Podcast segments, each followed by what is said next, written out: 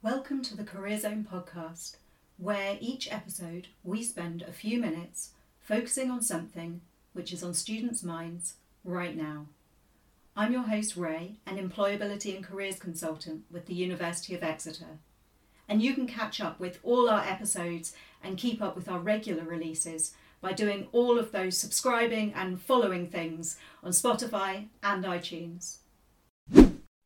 Hello and welcome to the Career Zone podcast. My name is Rachel Coombs and I'm an employability and careers consultant with the University of Exeter. Today I am joined by Joanne and Holly from ForgeRock. Would you like to introduce yourselves? Yeah, thank you so much, Rachel. Delighted to be here today. My name is Joanne Mavridis and I'm a full time working mum of two teenagers and currently the marketing director at ForgeRock, which is um, a software company based in the US, but we have offices all around the world. So I've been working in technology for about 20 years and I had a very unconventional path really into the industry. I sort of fell into marketing in the tech sector after taking a temp job in London just before Y2K hit, which is obviously a big time for the technology sector. And I started off as a receptionist and sales admin. And before I sort of knew what was happening, I was already being asked to take part in events and sort of to jump in where there were was um, a lack of resource to sort of fill the gaps to take the products to market. So I fell into marketing really without too much effort and I was very lucky to be given that opportunity and I basically worked my way up sort of the my marketing career ladder and um, by working at three different companies and sort of progressing each time to the next level but you'll find actually with a lot of people that work in the tech sector, it's not something that a lot of people aspired to do. And when it sort of started really gaining momentum. So before I joined this sector, I was a fitness instructor. I worked as a deckhand on a pearl farm. I worked for Guide Dogs for the Blind. Spent a lot of time traveling around Australia and New Zealand. So to me, you know, that I got a lot of life skills. So I was very lucky, but it's really about being resourceful, having common sense, and being able to, to get on and communicate with people at all levels provides a lot of opportunities, which is fantastic. I'm Holly Dabson. I actually only graduated in 2018 and I did a, a BA in English literature at the University of Southampton. A lot of my studies were kind of identity based. I did my dissertation was on race, eugenics, and orality in Australia.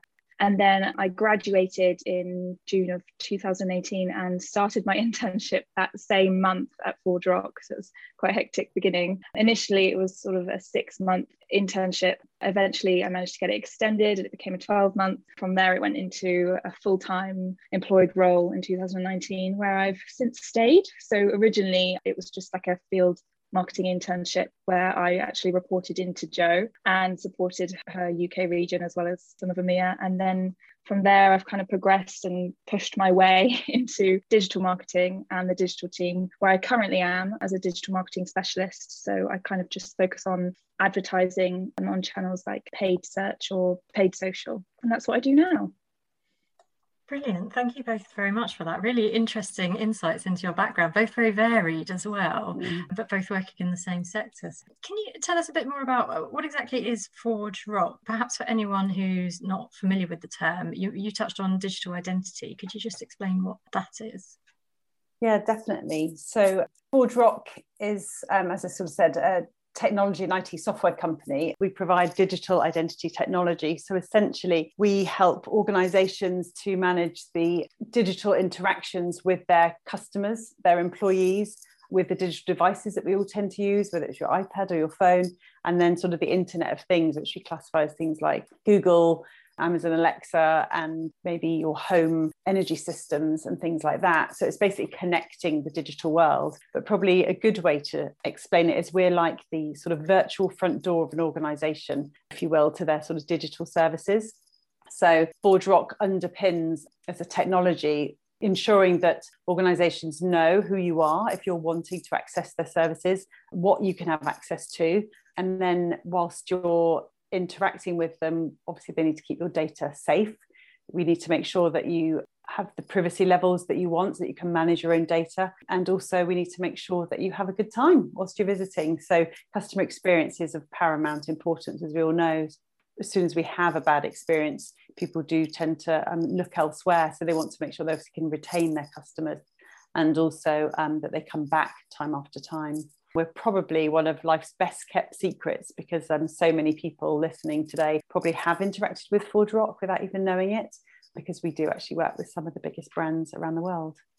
I feel like I've just add to what Joe said, which is brilliant. But like the way I would explain it to, to my friends is when you log into like a media streaming service or even to your bank account, how would you imagine that your information is stored and, and used? That information could be as simple as say like your login details or maybe even like payment details or could just be preferences like what do you enjoy normally watching on iPlayer? Where were you last at at Killing Eve? Like what episode did you finish on kind of thing? All of that information is retained as a digital identity. And basically where ForgeRock comes in is not to store that information for other companies, but I think Joe said it was like a doorway, or it's almost like a gateway where we ask you the right questions. You've got to say who you are. And if you get those questions right, then you get access all fine. But say you get one wrong, or you always log in from London, but today you actually logged in from Thailand, then we put up a few more barriers and try and make sure that your personal private information stays in the hands of who it's supposed to.